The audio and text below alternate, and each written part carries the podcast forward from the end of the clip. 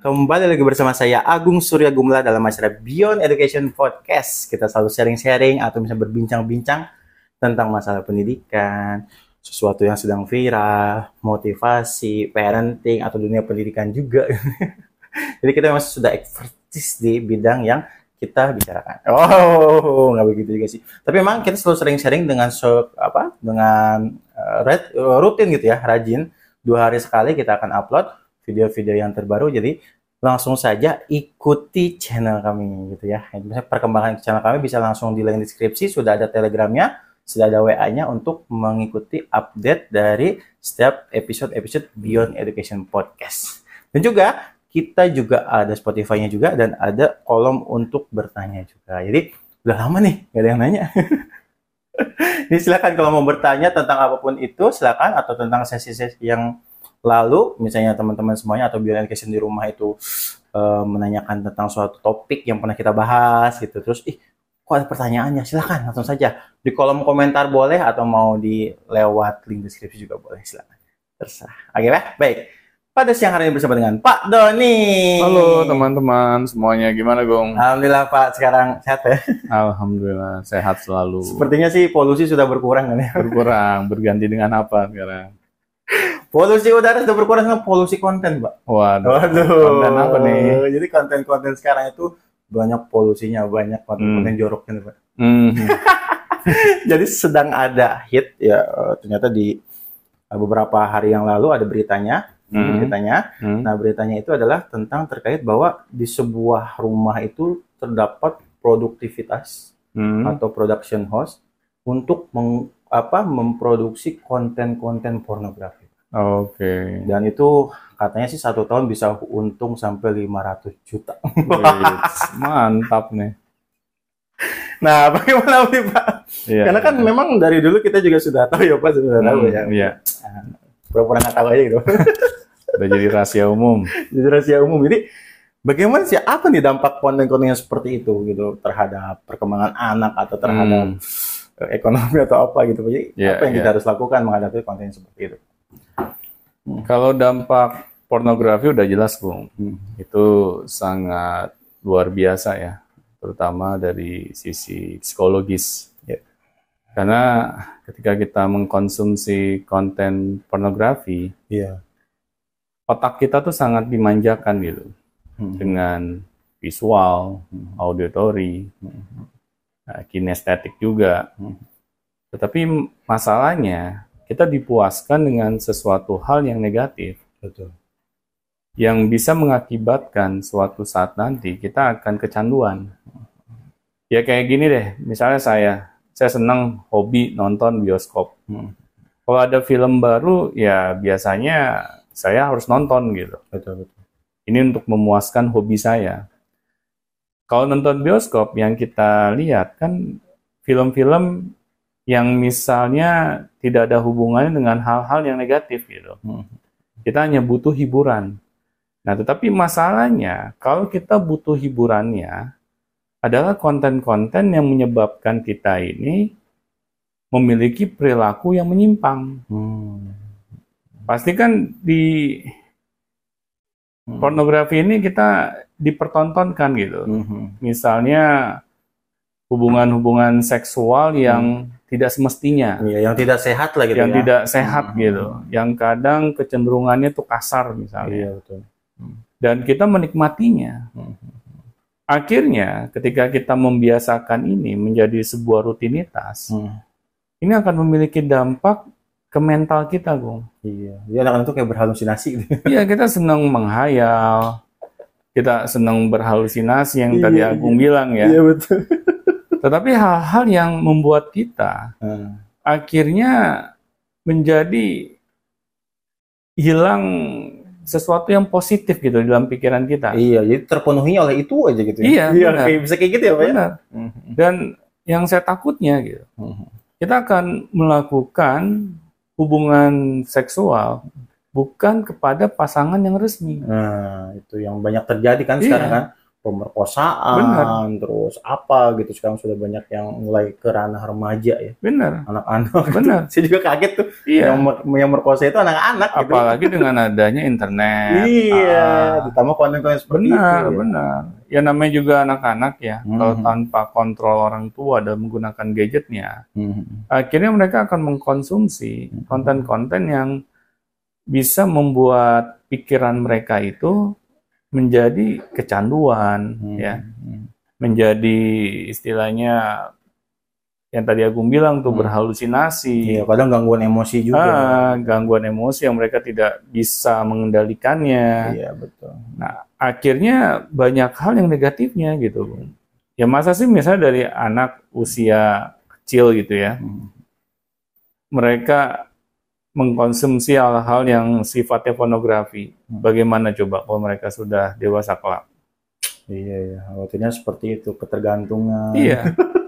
Mungkin mereka waktu masih kecil, mereka takut untuk mempraktekkan apa yang mereka lihat. Iya. Karena ya kesulitan lah dalam mengaplikasikannya gitu.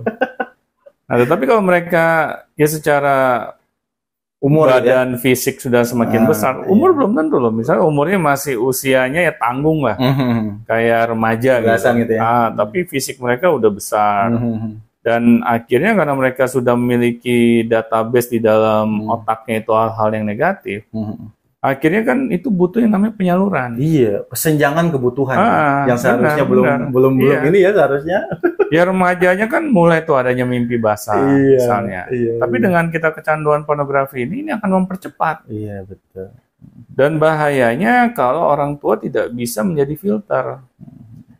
Anak bukan berarti tidak boleh menggunakan gadget 100% ya. Iya.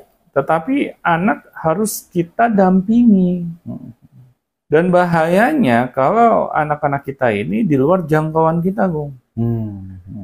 Ya misalnya anak-anak kita ini kita titipkan ke suatu tempat, ya apakah itu lembaga pendidikan atau lembaga-lembaga yang lain gitu. Akhirnya kita sulit memantau anak-anak kita. Kita nggak tahu nih apa yang mereka lakukan di sana. Di situ kesempatannya. Benar. Apalagi mereka lebih banyak ketemu anak-anak yang seusianya, yang masih belum memiliki mental yang kuat gitu. Jadi sangat gampang terpengaruhi hal-hal yang negatif dari luar. Ya contoh aja deh waktu saya zaman SMP gitu ya. Internet belum ada. Nah, iya, masih zaman batu gitu kan. Akhirnya kita mendapatkan konten-konten pornografi dari mana coba? Dari majalah biasanya. Dari majalah. Dari disk. Benar. CD. Terus dari ya kayak inilah. Ya novel-novel yang isinya tuh kecenderungannya pornografi juga. Akhirnya kan kita mendapatkan hal-hal itu dari sesuatu yang orang tua tuh nggak sadar gitu. Iya, betul. Ya, bahwa anak-anak di sekolah aja itu bisa tersusupi gitu dengan itu padahal nggak ada internet ya Pak. Nggak ada internet itu bukan sekolah yang menginap loh. Iya tapi masih aja kecolongan apalagi sekarang gitu. Iya. Nah dulu memang lebih banyak di dunia pornografi itu sekitar media cetak lah. Ada video misalnya bokep gitu kan. Tapi ya untuk mendapatkan video bokep itu aksesnya juga nggak gampang. Iya, kalau dulu kan memang susah gitu ya. Kita harus punya niat yang kuat gitu untuk mencarinya. Beda kayak sekarang gitu dengan adanya internet, waduh sangat mudah gitu. Kita bisa langganan malah. Iya. Bisa subscribe gitu kan. Iya, orang sekarang di Telegram, di WhatsApp juga banyak yang nyebar-nyebar link seperti itu gitu kan. Iya, benar Bung. Makanya dunia pornografi ini semakin marak gitu di zaman teknologi ini. Dan bahayanya kalau anak kita yang terjangkiti gitu. Kalau orang tuanya udah terlanjur ya udahlah. Dosa urusan masing-masing gitu kan. Betul. Tapi masalahnya nih anak-anak kita. Generasi muda bangsa ini. Mereka kan suatu saat nanti akan menjadi pemimpin-pemimpin bangsa ini gitu. Tetapi kalau mereka ini sudah kecanduan pornografi dari sejak mereka kecil, ya bagaimana mereka bisa memimpin bangsa ini dengan baik gitu. Karena isi otak kepala mereka itu bukan sesuatu yang positif.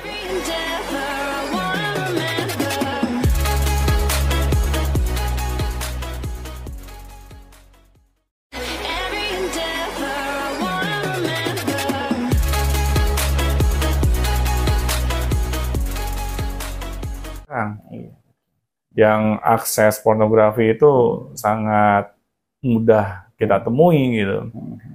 Ya ini Gung yang saya juga kadang nggak habis pikir gitu. Kalau orang tua itu menyerahkan seluruh pendidikan anak-anak itu ke pihak luar. Betul. Tanpa mereka berusaha gitu mendidik anak-anaknya sendiri. Kadang kita sebagai orang tua merasa saya kan bukan pendidik. Saya kan nggak memiliki ilmu tentang pendidikan, ilmu tentang psikologi. Ya kalau kita tahu ilmu kita cetek, ya belajarlah. Iya. Agar apa? Kita jadi orang tua yang cerdas gitu. Apalagi yang kayak namanya seks edukasi itu kayaknya jarang didapatkan sekolah. Benar. Dulu kita pernah nggak sih? Dianggap tabu gitu. Iya. Benar. Dulu pernah nggak sih Pak kita di sekolah kayak dikasih tahu bahwa seks edukasi itu seperti ini? Seperti iya. Enggak ya? Nggak pernah kok, di zaman saya nggak pernah. Saya juga nggak pernah, nggak ada gitu, nggak ada pembahasan. Akhirnya biologi itu. Benar, biologi itu juga istilahnya guru biologi malu-malu menjelasinnya gitu kan. Jadi kita kayak ngambang gitu. Kayak ngambang. Apa yang kita pelajari itu nggak jelas gitu, nggak dalam. Makanya kita penasaran gitu kan. Benar, beda kalau di dunia barat. Dunia barat itu menganggap ilmu seks itu istilahnya bukan suatu hal yang tabu lagi. Itu mereka dari anak-anak ini usia remaja dijelaskan gitu dampak positif maupun negatifnya. Akhirnya anak-anak ini jadi sadar gitu. Oh kalau saya melakukan seks di luar nikah, dampak negatifnya ini loh. Jadi misalnya gue bisa terkena penyakit AIDS, terus saya bisa misalnya menghamili anak orang, dan saya belum siap untuk menjadi kepala keluarga misalnya. Jadi dampaknya itu sangat dalam sekali gitu, yang membuat anak tuh 1000 kali untuk mau melakukannya. Nah, hal ini yang seharusnya pemerintah tuh membantu gitu, masyarakat untuk mendapatkan konten-konten yang positif tentang ilmu seks gitu. Kita jangan kalah, jangan kalah banyak. Benar. Konten-konten yang positif ini harus diperbanyak gitu. Iya, jangan kalah banyak sama yang negatif. Benar. Nanti kalau konten positif kalah dengan konten yang negatif, maka konten yang negatif lah yang menjadi pemenangnya. Dan akhirnya ya jangan salahkan anak-anak kita gitu. Kalau misalnya mereka ya melakukan seks itu di luar semestinya. Penyimpangan-penyimpangan apa ya? Iya, penyimpangan-penyimpangan gitu. Misalnya mereka udah merasa bosan gue sama lawan jenis, sesama jenis lagi. Waduh, gitu. Saking kreatifnya. Iya, balik kayak gitu Pak. Nah ini, yang kadang ya, namanya juga anak, remaja, mereka kan belum punya filter yang kuat dalam menyaring sesuatu hal yang negatif gitu. Database juga belum kuat ya. Benar. Seharusnya ya orang tua lagi gitu. Saya sih bukannya ini ya membebankan orang tua. Siapa suruh kita mau jadi orang tua? Kalau kita merasa orang tua itu menjadi beban, ya kita nggak perlu misalnya nikah. Karena nikah itu ya kecenderungannya pasti punya anak. Ini Gung yang saya kadang bingung juga gitu. Kalau ada orang tua yang melepaskan semua pendidikan anak-anaknya. Iya. Akhirnya ya sudah, orang tua nggak memiliki andil sama sekali. Jadi kalau anak misalnya kecanduan pornografi, akhirnya itu membuat mereka memiliki perilaku yang menyimpang, ya kita jangan ini gitu, jangan kayak orang heran gitu. Iya, oh anak saya bisa gitu kan? Karena kita juga nggak ngedukasi mereka juga. Benar. Udah pihak sekolah nggak mengedukasi, pihak orang tua enggak. Ya, akhirnya anak kita ini mau bersandar kepada siapa? Gitu. Nah ini Gung yang saya selalu menghimbau gitu bahwa pendidikan seks itu ya wewenang sepenuhnya orang tua. Betul. Dari hal yang inilah, kalau kita nggak mau terlalu ekstrim, hal yang ya kulitnya lah. Ya kayak saya misalnya sama anak saya yang laki-laki nih, baru beranjak remaja. Ya saya cerita gitu, misalnya kalau nak kamu suka sama lawan jenis, ya gitu, kamu harus memperlakukan lawan jenis itu dengan baik, dengan sopan. Nah, kamu nggak boleh kasar sama lawan jenis. Ya, kamu harus melindungi mereka. Malahan kalau ada pihak luar yang istilahnya ingin menyakiti, ya kamu harus lindungi mereka. Nah, mulai dari situ aja gitu. Jadi anak-anak kita, terutama yang laki-laki, tahu dalam memperlakukan lawan jenisnya. Menghargai gitu. Menghargai ya? Gitu. Jadi kecenderungan mereka ingin berfantasi yang aneh-aneh, itu benar-benar terdegradasi. Iya. Karena orang tuanya selalu ingin yang terbaik buat anak-anaknya.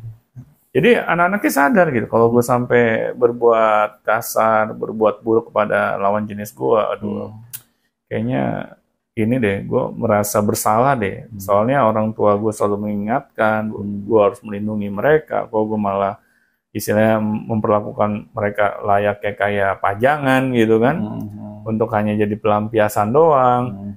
Mereka terpatri gitu dalam pikirannya. Iya, apalagi kalau sejak dini ya Pak ya. Sejak dini, harus sejak dini gitu. Iya. Kalau misalnya anak kita udah bertanya gitu ya, biasanya kalau orang tua dengan anak sudah dekat, nanya ya. Orang maksudnya anak tuh nggak akan malu untuk bertanya. Iya, tiba-tiba nanya gitu kan. Iya. Kita jangan kaget. Gitu. Patut bersyukur gitu bahwa anak kita ini mempercayai orang tuanya. Betul.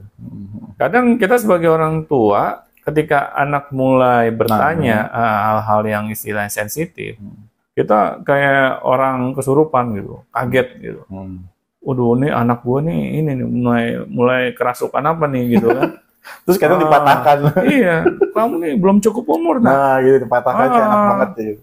Kamu nih nggak boleh ngebahas hal yang kayak gini. Ini urusan orang tua aja. Nah, udah. Akhirnya anak kita kebingungan. Nah, terus dia nyari ke tempat yang lain. Tempat yang lain dan informasi yang lain. Informasi yang lain. Masalahnya kalau anak kita mencari informasi itu misalnya sama teman-teman sebayanya. Iya. Bisa nggak teman-teman sebayanya anak kita ini berlaku bijak? Iya. Malah dia dengan ini gitu ya, dengan entengnya, yuk kita nonton bareng gitu kan.